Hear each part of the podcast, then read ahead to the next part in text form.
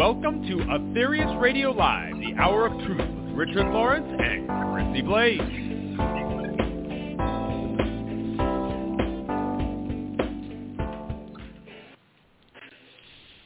Well, welcome everybody to Aetherius Radio Live, brought to you on Body, Mind, Spirit Radio on every third Tuesday of the month. Discover the cosmic message for this age revealed through Master of Yoga, Dr. George King, between 1954 and 1997. Well, today your host, Chrissie Blaze, will be joined with our regular guest, Alyson Lawrence, and they will be discussing how we can help the Mother Earth. So without further ado, I'll give you Chrissie Blaze and Alyson Lawrence. Thank you, Noemi.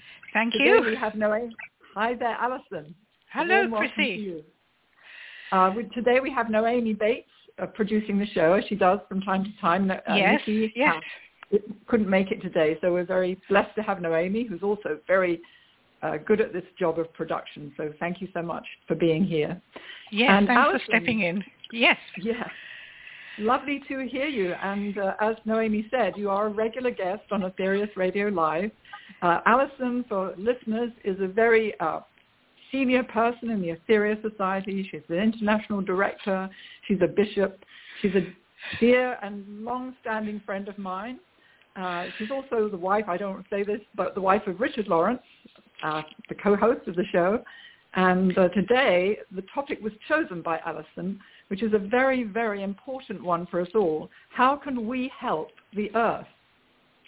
And to, I, Alyson, 2021 is a very difficult year, I think, for many people. But I think it will be remembered not just for the coronavirus, but also for the earth. Uh, because uh, in August, the United Nations announced it was code red for humanity with global warming dangerously close to spiraling out of control, which would cause climate disruptions for decades, if not centuries. And there have been marches uh, for climate change globally, and in September, over 4 million people marched in over 90 countries. And of course, this is from the perspective, the Earth, from the perspective of humanity, which is not what we're going to be talking about today. No, But still- absolutely. yeah, still it's a step in the right direction, I think, that we are focusing on the Earth and realizing how important this planet is. Uh, Alyson, where you are over in the United Kingdom, yes, uh, we've yes, we've been in the thick of it. you're in the thick of it, yeah. And Yes, we are. Could just briefly uh, give us an update on what transpired, because I think um, the UN climate change conference took place uh, in Glasgow, where I think it ended a few days ago, right, November the 12th. yes, I mean they had noble aspirations, if you like, but uh, each time they met, it was uh, diminished. It was sort of watered down. But however, what we call the COP26 climate, climate summit was the first ever climate summit to set a goal of phasing out fossil fuels. Um, so that was very definite. And also, on top of that, a hundred world leaders promised to end and reverse deforestation because um, you know, we think about the oil polluters and the coal polluters, but I mean, the, the, the large forests, such as the Amazon forest and the, the large, the jungles of Indonesia are vital to the health of our atmosphere. And, you know, uh, people, they're just cutting down the trees just so they can earn money. And, uh, you know, it, that is going to accelerate global warming. Um, but of course, you know, the, the target is 1.5 degrees Celsius as the, the maximum that we can allow this increase to, you know, to, to happen. But all the various plans will not be enough to limit the global heating to that degree.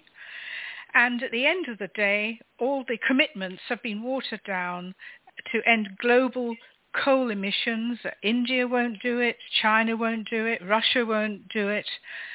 So the latest is that there's going to be another meeting next year uh, to uh, start the talks all over again. But of course, Well- they're thinking of themselves. They're thinking of their, you know, the next generation. They're thinking about their lives. They're not thinking about the earth as a living entity. Exactly. I mean, as we said, it's a step in the right direction, but there needs to be this complete change of focus. And, you know, all this is good, and we are at least paying attention, but we're missing this obvious. It's like the elephant in the room. You know, it's, it's typical Yes. of mankind that we are primarily concerned about ourselves. And this is the big problem on this earth. It's this selfishness. I remember, Alyson, when I first came to the Aetherius Society for a lecture, which I was, I think I was 16 at the time, Oh, and one of the prominent early members, Keith Hope Robertson, was giving a lecture uh, about the earth. And he said, and I remember it so clearly because the words just stuck in my mind, we are just germs on the body of a great and mighty goddess, right? And Yes, it sort of shook me up from my young slumber. And I thought, and it just inspired me in some strange way. It inspired me, and I thought, yes, because I recognized that was truth. That was truth. And I think if that's such an important message, and if people on this earth got that message, there would be a whole change of focus. So it's great, Alyson, that you've decided to talk about this topic today. Yes, I mean, there are so many aspects to it.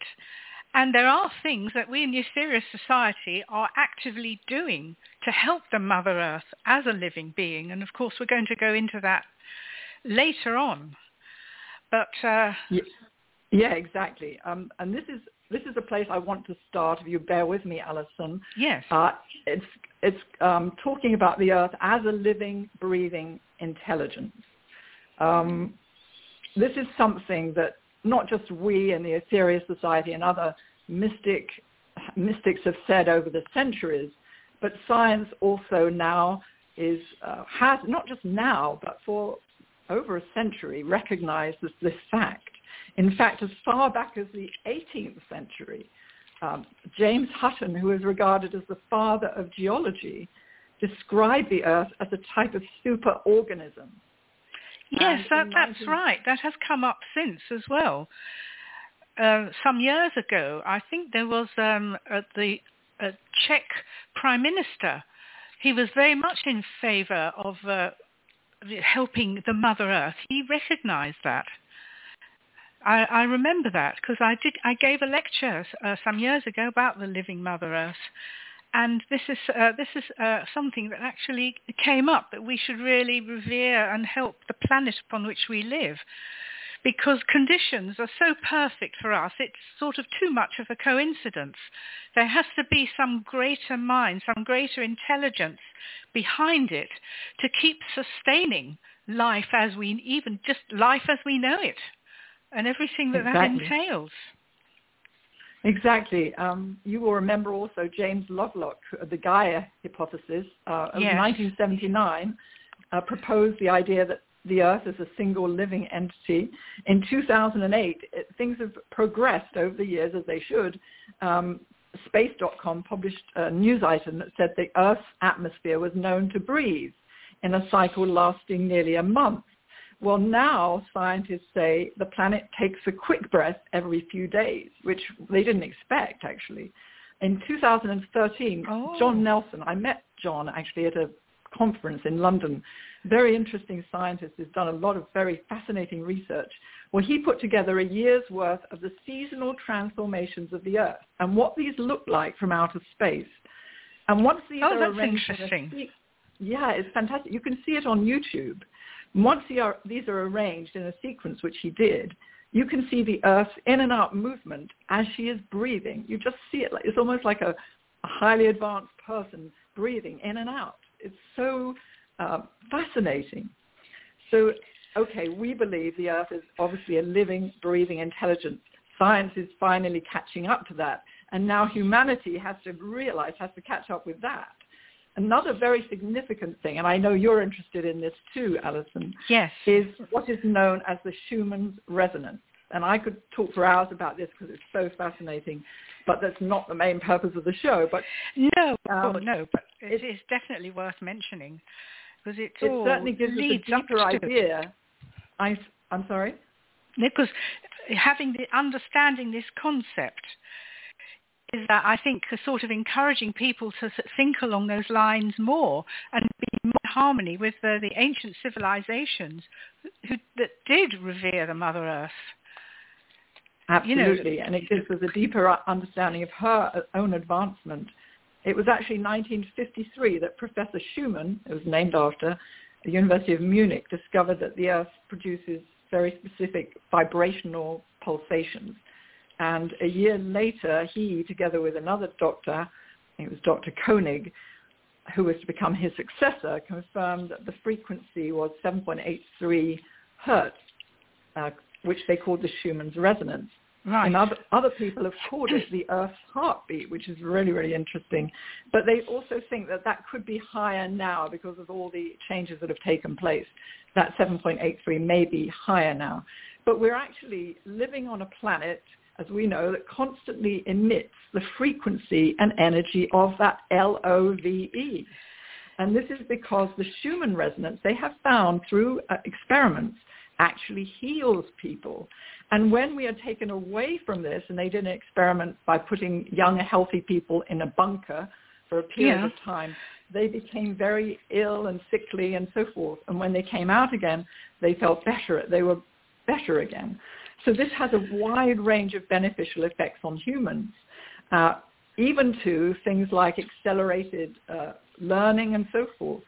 So when they found that when a biological system like us vibrates at this frequency, it's in a state of attunement or resonance with the planet's own magnetic frequency. Well, it's interesting you, you, you say that because um, there's been some research into the, the, the Great Pyramids of Giza, and uh, there's one particular researcher called uh, Christopher Dunn, and he's been inside the King's Chamber, and there believe it or not, there are uh, there are huge granite beams. There are 43 huge granite beams, each weighing 70 tons.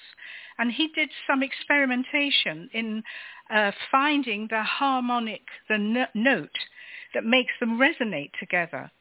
And that is the, the note of F sharp.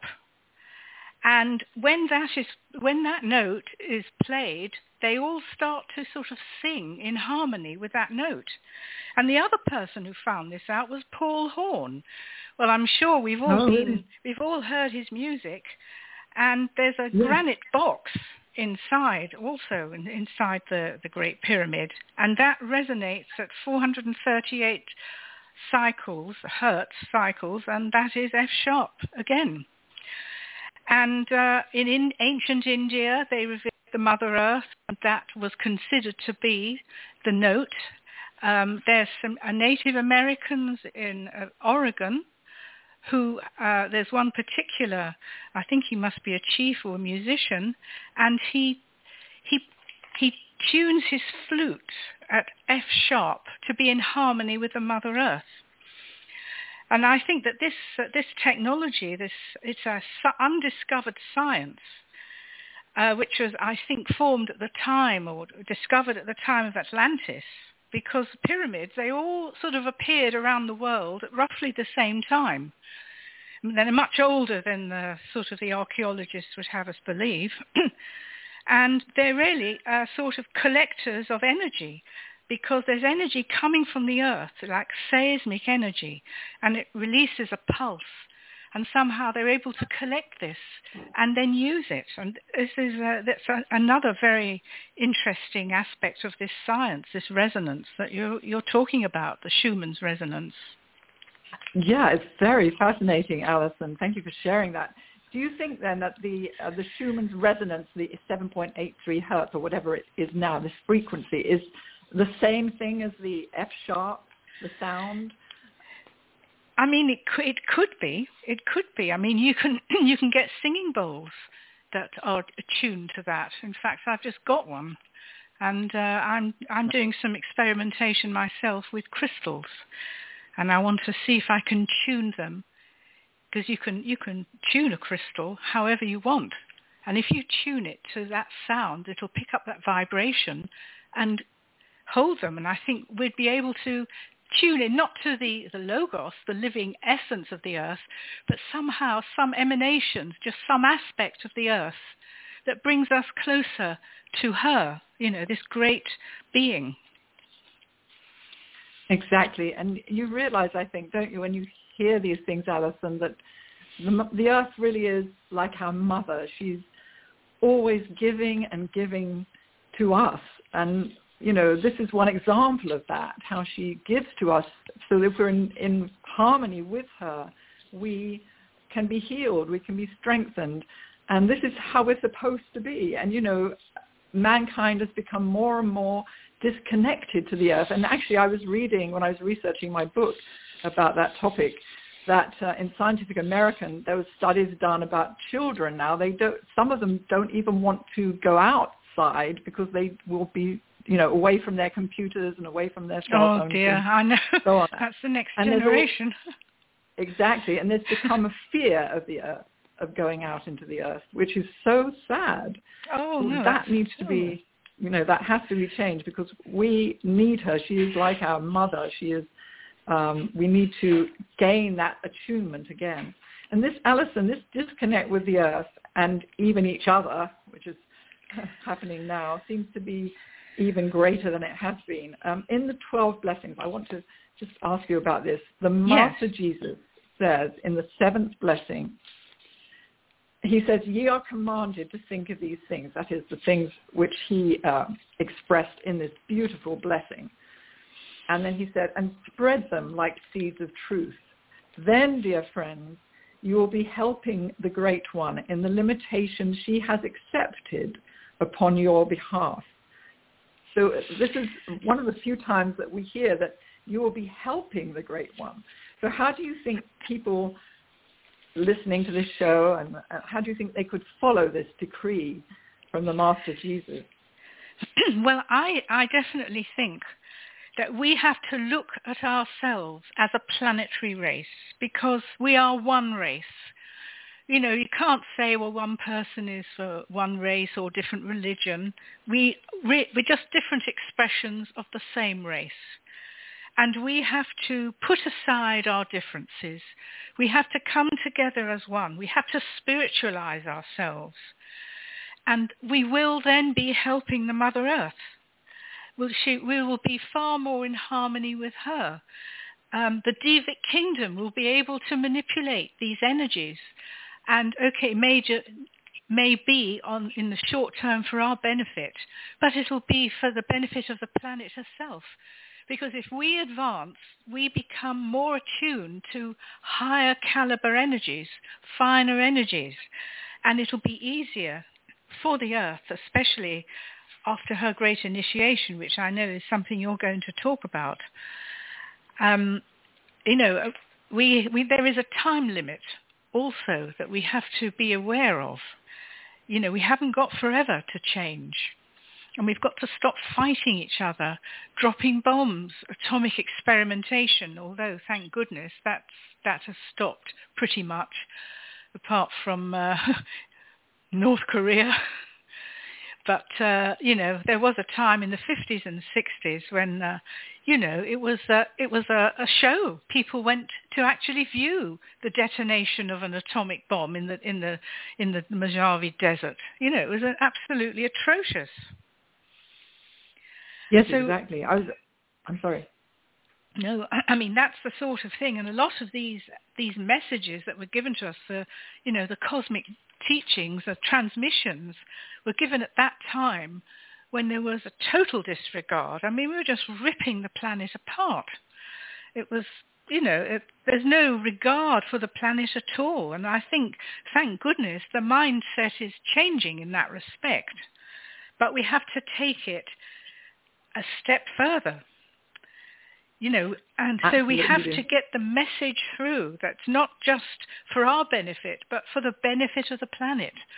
And if we're given a directive by a cosmic master, like the Master Jesus, then we have to obey it. Absolutely. I mean, and uh... there is another point, and that's a transmission delivered by the Master of This is the hour of truth.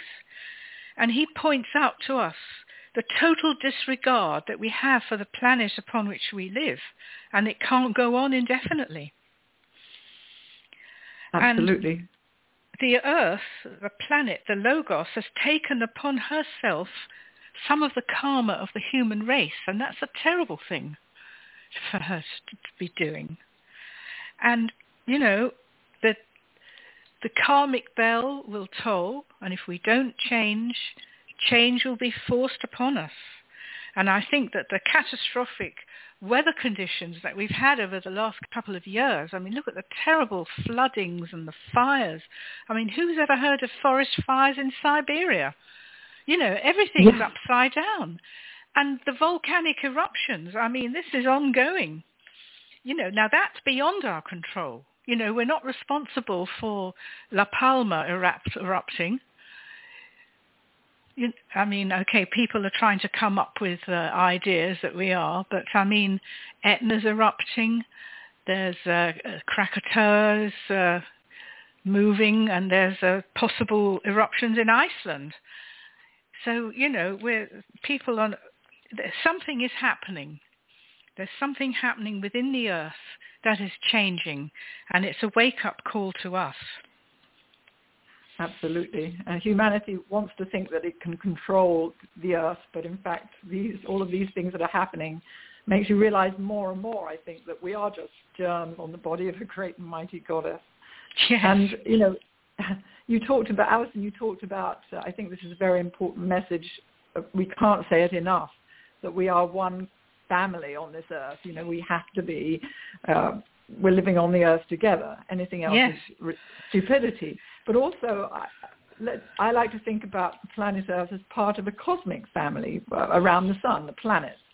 And yes. these are all, like the, like the Earth, extremely advanced living intelligences who communicate, I believe, and form patterns through their orbits which affect humanity, all life on, on this earth and all life on the planets, which is the basis, I believe, of astrology. Uh, as absolutely, above, so below. You're absolutely right. Yeah, and through through our master's of mediumship, we learned, Alyson, as you know, that the ionosphere, also called in the ancient texts, I think the ring pass not, was purposefully placed around the Earth to protect humanity from cosmic ray bombardment. At our stage in evolution, which on the whole is very low, we would have been unable to withstand these. And I'd just like to read a sentence. This is given, Alyson, by um, the karmic lord Mars Sector 6 on May the 31st, 1958. And he said, we should be able to withstand the cosmic bombardment from the visible and invisible suns, that's interesting, without having to filter this through an ionospheric layer. But you cannot do this. You would perish. But he also says the planet as an entity needs this particular energy in order that she may undergo her cosmic initiation. So Alyson, um, we learn that the earth needs this energy, and yet she has agreed for this to be shielded from her. Can you, anything you'd like to, sh- you know, shed any light on this? Are there things that we can do to help bring down this ionosphere and so allow the earth this bombardment which she so needs? Well, this is a, a very a, a big step towards the new age the ionosphere. I mean, you have to look at the history of our planet. When we came here from uh, Maldek, which was now the asteroid belt, which we destroyed, we came here under limitation and formed the civilization of Lemuria. And at its height, the ionosphere was less intense. Then that was destroyed by atomic war. Well, there's a surprise. So karma had to be balanced and there was a shift in the axis of the earth and it resulted in catastrophic flooding. And the ionosphere was intensified more so that by that time there was only partial cosmic ray bombardment. Then out of the ashes of Lemuria came the civilization of Atlantis. But even at its peak, and they were more advanced than we are today, the ionosphere was still less intense. But of course we destroyed that and the great flood of the Bible is of course the destruction of Atlantis. And here we are today. And, and we are now unable to withstand the cosmic ray bombardment. And you only have to look at uh, the aurora borealis, and the, there's a northern hemisphere, and, the, and, then there's the aurora australis, australis, which is the southern hemisphere. I mean, it looks beautiful, but that is the, the Earth deflecting these cosmic rays away from our atmosphere. Really? Yes. Uh, but of course, the master of Sirius, you know, in 1960, he delivered a transmission entitled The New World. And I will, I mean, I might as well quote this. It's short, but, uh, and uh, he said that gradually the, ion, the ionization units around this Earth of yours will be taken down.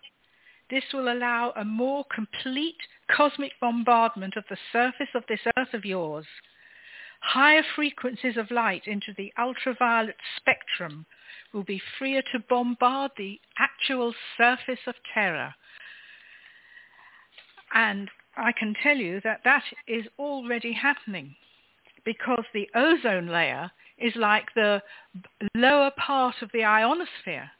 And in 1960, the holes in the ionosphere, which were subsequently discovered, they, that was not known about. And it's the ozone layer which absorbs the harmful ultraviolet radiation, and that is thinning out. And the, there's a hole which it increases and then decreases. It's also found over the Arctic. So, and but the the things that can deplete the ozone layer. It's not just uh, our pollution. You see, it's the Earth herself can do this. It can be the solar wind can affect the ozone layer. And uh, there will come a, a, tipping point when the ozone layer will, will come down completely. So then we'll have more intense ultraviolet radiation. We still won't have um, cosmic ray bombardment, but that is all part and parcel of this gradual change towards the new age. And the way what we have to do to spiritualize ourselves is to avail ourselves, for instance, of energies from satellite number three. It's all part of a big plan to help us to absorb these energies, to radiate them outwards. And then gradually our physical bodies will be able to withstand this higher frequency energy. This is the thing that we really have to do we have to do that. Yeah, you're absolutely right, Alyson. And a big worry for me, I was reading just now, just before the show, I don't know if you've heard of that, that Russia, the weekend, Russia fired a missile at one of its own satellites. The explosion generated thousands of pieces of shrapnel that are now zooming around in space. And oh. other countries responded, and I think America said something to the effect of, oh, well, if they want to start a war, you know, we'll be prepared to have a war in space. So, you know, times are very vital, aren't they, Alyson? I mean, you know, this type of thing is ridiculous. It is so irresponsible. It's just another example of total disregard. I mean, at one point they were going to fire a nuclear uh, missile at the moon just to see what happened, you know, out of yeah. curiosity. But uh, luckily that never happened. It was stopped in its tracks uh, by uh, divine intervention or So uh, thank goodness they've sort of moved away from that idea. You see, there were, I will say this, there was one experiment which was called Castle Bravo, and it was in the early 60s, and they detonated uh, a lithium bomb in, uh, wow. it's in the, one of the South Sea Islands. And it was so hot, even hundreds of miles away, that pe- um, and it started to eat its way through the earth. And mm-hmm. I can imagine that that is what happened on Maldek. It's a, a right. hydrogen bomb, but using lithium with the lithosphere. I mean, this is what the Earth's crust is, is named after, because there, you know, and lithium is a vital component of the Earth's crust. And to use it to destroy, to you know, to experiment with using a bomb, I think is absolutely atrocious. But thank God they decided never to do that again, because it was out of control. Luckily, it only went down about a thousand feet or something. But wow, um, that's bad enough. You know, this is this is the sort of thing that the Master Jesus is referring to when we tear her body with wounds. It's all this terrible experimentation, the bombs, the, you know, the killing. You know, anyway. Yeah, you're absolutely right, Alyson. You always have some, such interesting uh, tidbits of information as well. But I'm afraid it's it's uh, we're already halfway through the show, and I know we have so oh. much to talk about. So oh yes, we do. Perhaps we, perhaps we could ask Naomi to kindly um, give any announcements. Thank you. Well, thank you very much, Chrissie and Alyson. You are listening to Aetherius Radio Live with Chrissie Blaze and Alyson Lawrence.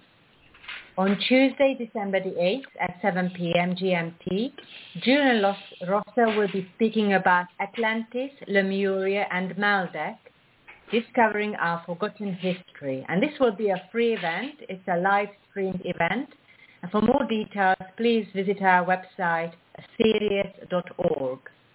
And on December the 10th, satellite number three will leave orbit of Earth, marking the end of the fourth spiritual push for 2021, during which giant spacecraft has flooded our world with much needed spiritual energy since November the 4th.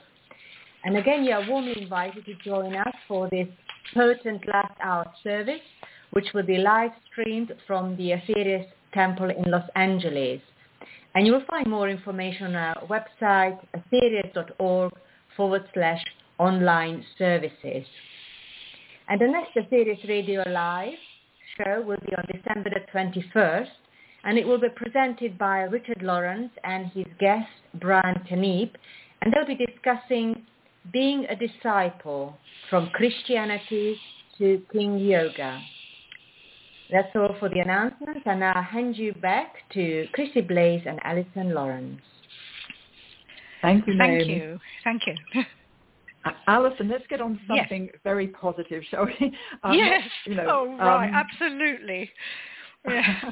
the most important day in our, the most important event in our whole Aetherius Society calendar, and there are many, many important events. On July the 8th, 1964, the primary initiation of Earth took place. And we know that the earth decided to await this wonderful cosmic initiation that she so rightfully deserved so that we, the germs on her body, wonderful humanity, could enjoy our experience unperturbed. But however, it was decreed by the lords of karma that she couldn't wait any longer. And at that time, she could have released the massive spiritual energies that she received at this time. But she decided to release them gradually so that we can still survive. Alyson, can you yes. shed more light on this? Can you explain this in more detail? What does this mean for us? How, how can we help the earth in this way? How can our efforts help the speeding up of this release of energy that she so deserves? Well, it's following on from what we were saying. We have to spiritualize ourselves because we are heading towards the new age, and which the Master Aetherius refers to as the new world. And when we enter this era, the earth will be in a position to have full expression.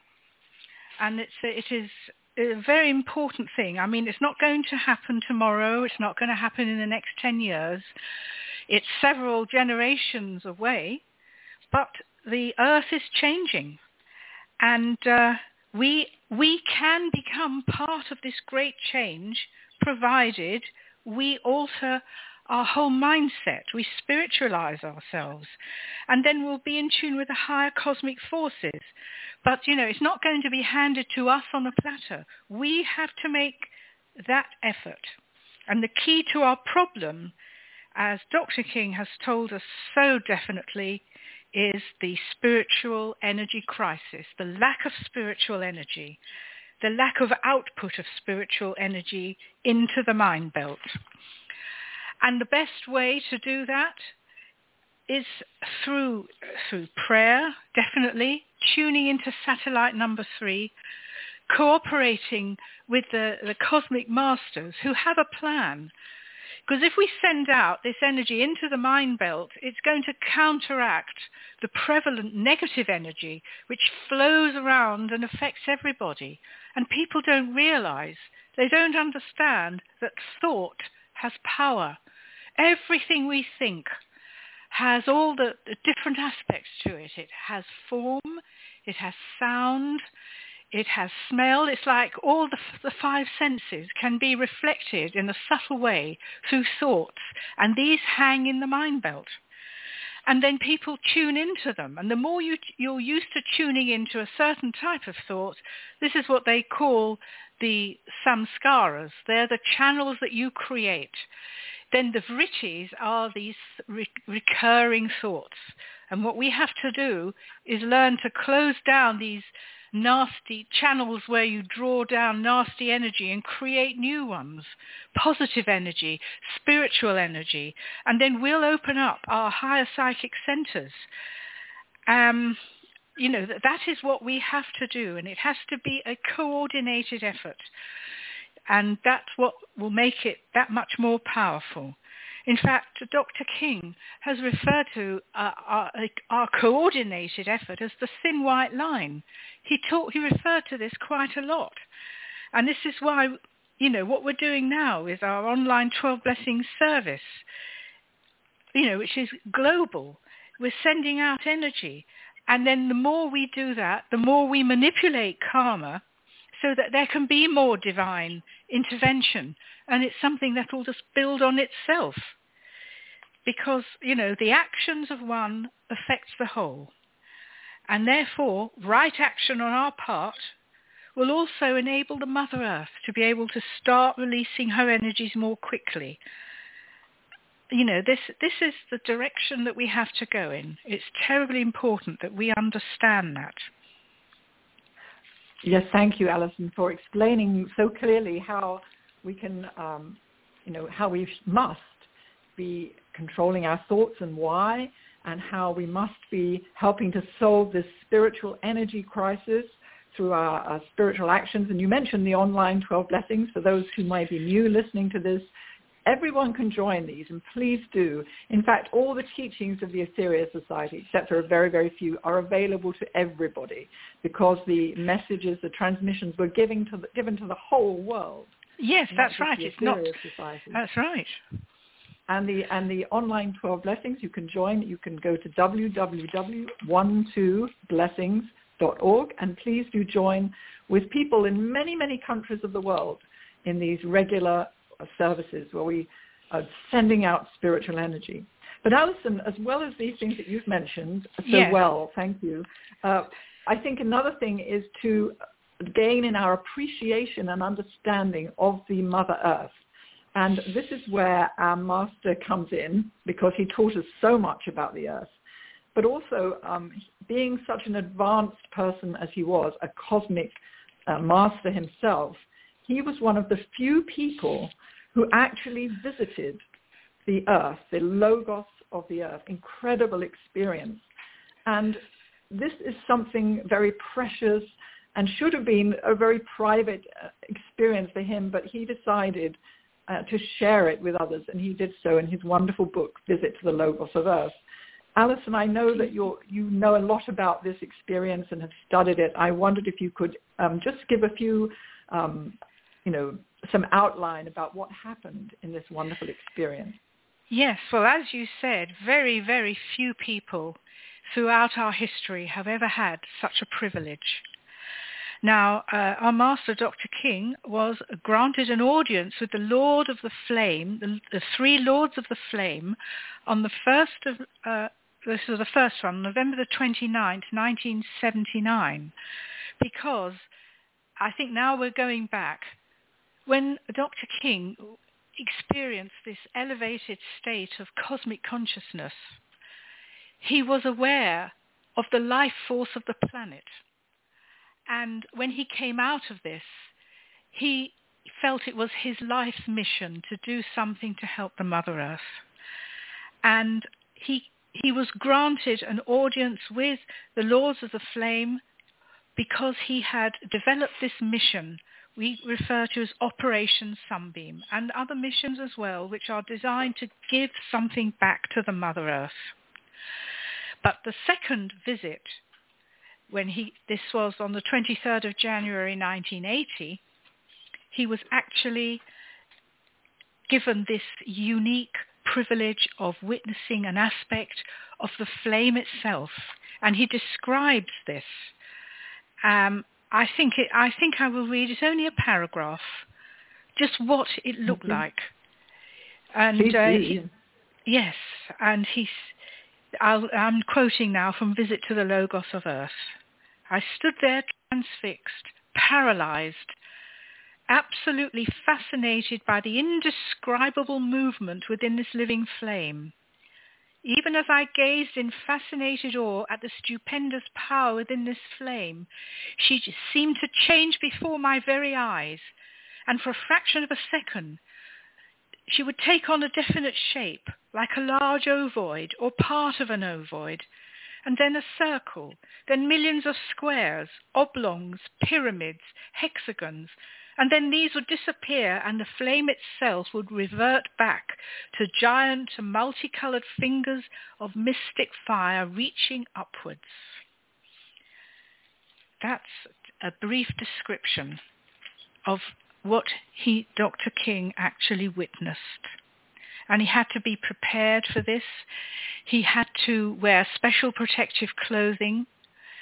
Um, he had to drink a special liquid he had to be completely prepared. And then even then, when he was taken to the uh, this through this archway when he gazed he was there was a big protective barrier but he could just see this just for a short while and when you when you've witnessed that it will live within you forever how many people could ever appreciate the intense emotion that he must have felt to see the living logos of a planetary being.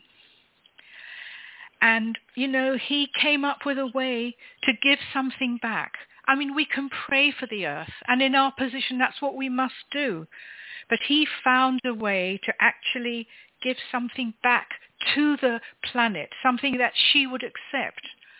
I mean, we talk about offerings and the sacrifices to Gaia, to Mother Earth, but to really, we're just giving back to the earth what she has given to us anyway, the fruits of the earth.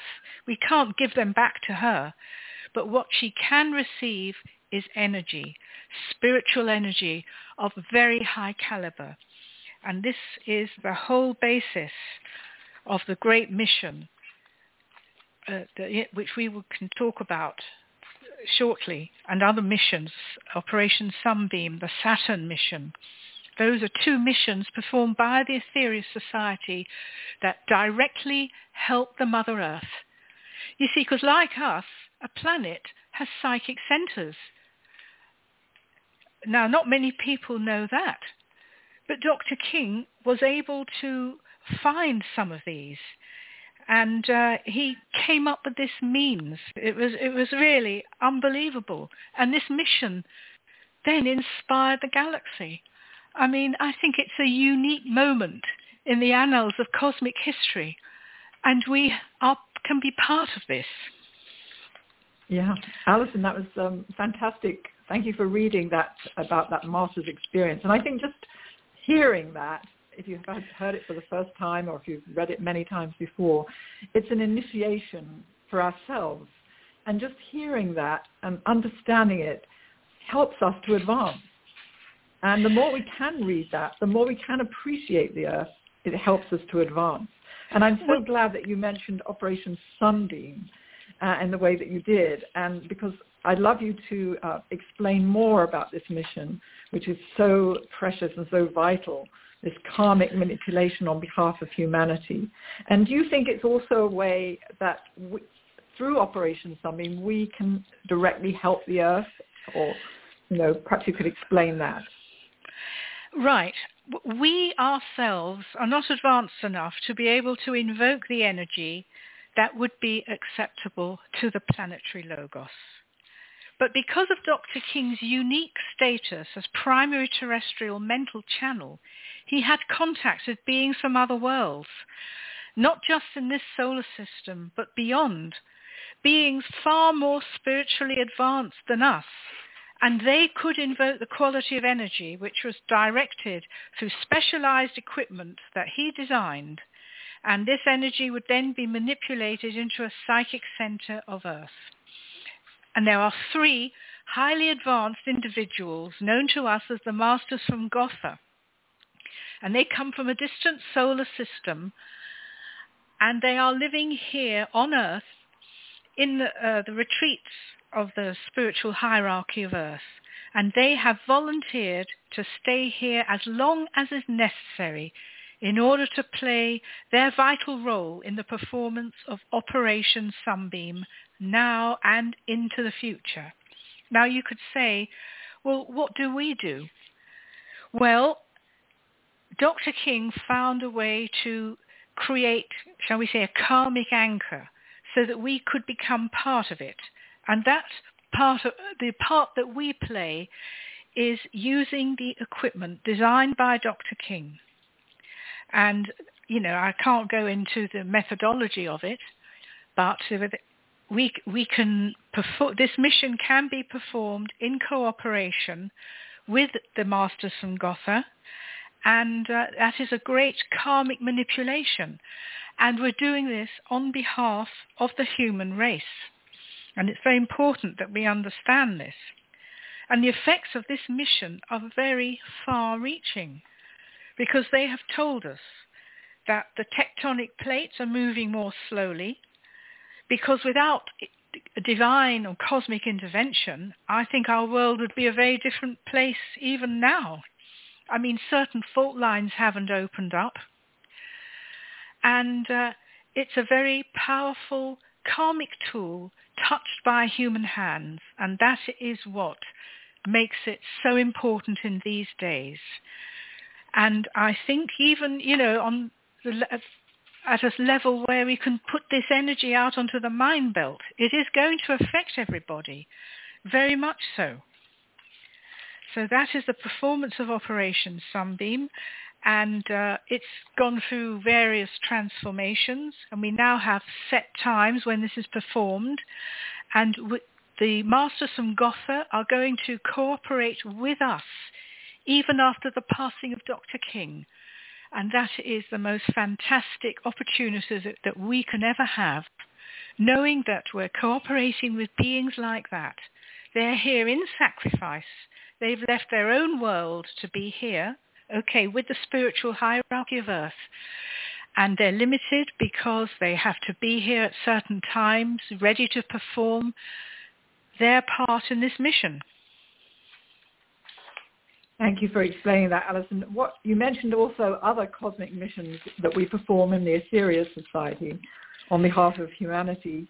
Uh, perhaps you yes. could kindly um, briefly go over those. Right, Thank yes, you. I will. Okay. Well, there's another mission that's very important which we perform, and that is the Saturn mission. And I'll explain the difference. Now, in Operation Sunbeam, a charge of energy is invoked by the Masters from Gotha, radiated through special equipment, and then beamed down into a psychic center of Earth. Now, in the Saturn mission, a special battery is charged by the adepts, the six adepts, taken over a psychic center which is over water or un- underwater, under a body of water. A special beam is placed on the battery and discharged, and this energy is then mingled with the natural energies flowing outwards from a psychic center of Earth. And it's because this energy is gradually being released since, particularly since the initiation of Earth. And this mission is performed under the overall control of Saturn High Command and is performed for devic stabilization and world peace. And a byproduct of this mission is the saving of 90,000 lives per phase from death or mutilation caused by natural catastrophe, not war, That's very specific. Natural catastrophe like earthquakes, flooding, fires, or whatever, you know. So that, that is the difference between uh, Operation Sunbeam and the Saturn mission. Now there's another mission that is talked about, which is Operation Earthlight, although we don't actually perform this now. But Dr. King designed specialized equipment and the purpose of this was to draw energies from a psychic center of Earth and send this directly to the higher Devic kingdom. And this collector, which is called, would help to stabilize energies from the Mother Earth, which are gradually being released since her initiation. However, this mission was given to the spiritual hierarchy of Earth. And there, there's another book that has been published called Operation Earthlight, and it describes how this is performed. And I certainly recommend reading reading this. But uh, the Lords of the Flame accepted this mission as well as Operation Sunbeam. But then there's one another mission, which we can call it that, and that's Operation Prayer Power. Although it's not directly performed for the Mother Earth, we are performing this ourselves. And it was designed for us to be able to invoke energy ourselves. And the energy is then manipulated by satellite number three and sent to areas where relief is needed the most. And it was accepted into the cosmic plan for our world in 1975, only two years after its inauguration.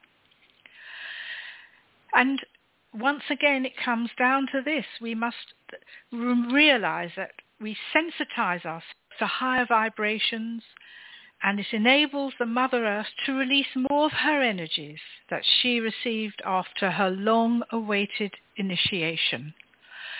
And this is part of it. We're helping to spiritual this mission, Operation Prayer Power, by the, using the 12 blessings as our focal point enables us to raise our concentration, our vibration, our vibration. We're focusing on higher concepts. And, you know, that has got to have a beneficial effect. Yeah. Well, thank you, Alyson, for so clearly going through uh, the difference between the missions that are connected to the Earth and the way that you have. But uh, yes, there is quick, one other um, thing. Yes, I do want to say this about Operation Prayer Power, which when it was launched in 1972, it was designed to bring ecological balance on Earth. That was the original exactly. concept. Yes. And it, of course, it's gone forward from there, and uh, you know, it's just uh, really amazing, amazing things that we do for the Earth and for humanity as well. Yes, thank you for reminding us about that. Uh, you know how Operation Prayer Power was first given, who it was given to. And I just want to do a quick promo here. Uh, yeah. Because we do have Operation Prayer Power in only five centers of the world. And there's one right here in Royal Oak, Michigan, where we're broadcasting Aetherius Radio Live from, also in London, north of England, Auckland, New Zealand, and Los Angeles, California. So if you are fortunate enough to be near a center, then please do uh, come along and find out how you can participate in a cosmic mission designed for the peace and enlightenment of humanity. Uh, wonderful opportunity. So Alyson, uh, you mentioned also in talking about the Saturn mission and Operation Earthlight about the high frequency energies being sent to the, the, the higher Devic kingdom. And yes. perhaps we can talk a little bit about that in the few minutes we have left. I know both of us, this is one of our favorite topics. I know, we um, can go on all night. about, yes, indeed. Uh, the Devic kingdom, if you're not familiar with that term, is are the nature spirits of Earth. And Alyson, do you think by uh, learning more about the Devas, uh, communing with the Devas, this too is helpful to the Earth as well as the people, us on the Earth? absolutely. I mean, the, there is a Devic kingdom on every planet. But the Devic kingdom, especially on this planet, they're limited by the output, the energy output of the human race. They can only work with the energy that we give them. In a perfect world where everyone was spiritual, we would have perfect weather conditions. Everything would be absolutely perfect. We would be more psychic, we'd be more advanced. We would cooperate directly with them. And they would commune far more with us than they do at the moment. Because, um, you know, when there's all this hate flooding around in, in the mind belt, they nevertheless have to use this energy. They may not like to, you see, the, the Devic kingdom is a parallel kingdom, and there are certain aspects of it, the, like the lower uh, entities, like the elves and the fairies, they they're more on the physical plane. But I can tell you, you, you know, you can. There are Devas that govern like a mountain chain, all weather conditions. And I have to say that um, during the performance of the Saturn mission this year, I had the most incredible experience, which I'll share with you. We were we were um, heading out with the battery and uh, over water, and there was a heavy mist came down, and I looked out, and I thought, how are we going to get through this? And I could see a large figure inside this mist and uh, it it had its arms open, outstretched, and it didn't have it didn't have uh, legs, but it sort of like tailed off, you know, the way they're sometimes portrayed. And it was just like welcoming us. It was telling us, beckoning us to come forward. And then it disappeared in front of my eyes. And then suddenly the mist began to lift. And it, I, I, saw that. Uh, at first, I thought, "Am I looking at it through? Uh, is it a reflection through the uh, through the glass?" But it wasn't, because when I came up on the deck, I could still see it. So that was a real experience that I had, and it'll live with me forever. We were on the mission, and you know, I thank God that I was given that experience, because it just well, proves to me all all the more how real this really is. Well, thank you for sharing that really fantastic experience, Alyson. Uh, but there's something, you know, I'd like everyone to realize that they too can prove to themselves that this kingdom of nature exists. As Dr. King used to urge us to do, go out into nature alone if you can, or be with someone of like mind, and just offer quietly your gratitude. Spend a few minutes waiting, and you may well feel as I have many times, I know Alyson has too, the response from the Devas. Uh, you will feel it, and some of you may even see the Devas, but it's very real, as Alyson said, and you can prove it to yourselves. Um, but Alyson, we only have a couple of minutes left, oh unfortunately. And I wonder then if you have any closing words or any thoughts that you could share about this time when so many millions of people around the world are really concerned about the future of our planet. I think I've thought about this quite a lot. And I think we have to have in our minds a vision of the new world, the world as it will be. And the missing, the missing link in all this is the, the prophecies that were given about the new age is the fact that the earth is a living entity and it's a new era for Mother Earth as well as the human race, when she will be free from the burden of the limitation. And the Master Aetherius gives a most wonderful description about the new world as it will be. We'll be able to bathe ourselves in the great light from, of the Logos. We'll have, we won't age. We'll learn to communicate with all the worlds. We'll conquer all space will be above war. You know, I, I know we're running out of time, but it is the most wonderful vision of our world as it will be. I think that's a perfect way to end. Thank you very much, Alyson, for this fascinating show. And uh, thank you. Thank you. And over to Naomi for the close. Thank you so much. Thank you, Chrissie. Well, thank you very much, Chrissie and Alyson, for giving us examples of positive ways we can help the Mother Earth. And if you'd like to find out more on the facts and publications mentioned in the show, please visit aetherius.org. And you can also connect with Chrissie through her website, astrologycity.com, and with Alyson through aetherius.org. And the next Aetherius Radio Live show will be on Tuesday, 21st of December with Richard Lawrence and his guest, Brian Keneipp. And they'll be speaking about being a disciple from Christianity to King Yoga. We hope you enjoyed the show. Thank you very much for listening.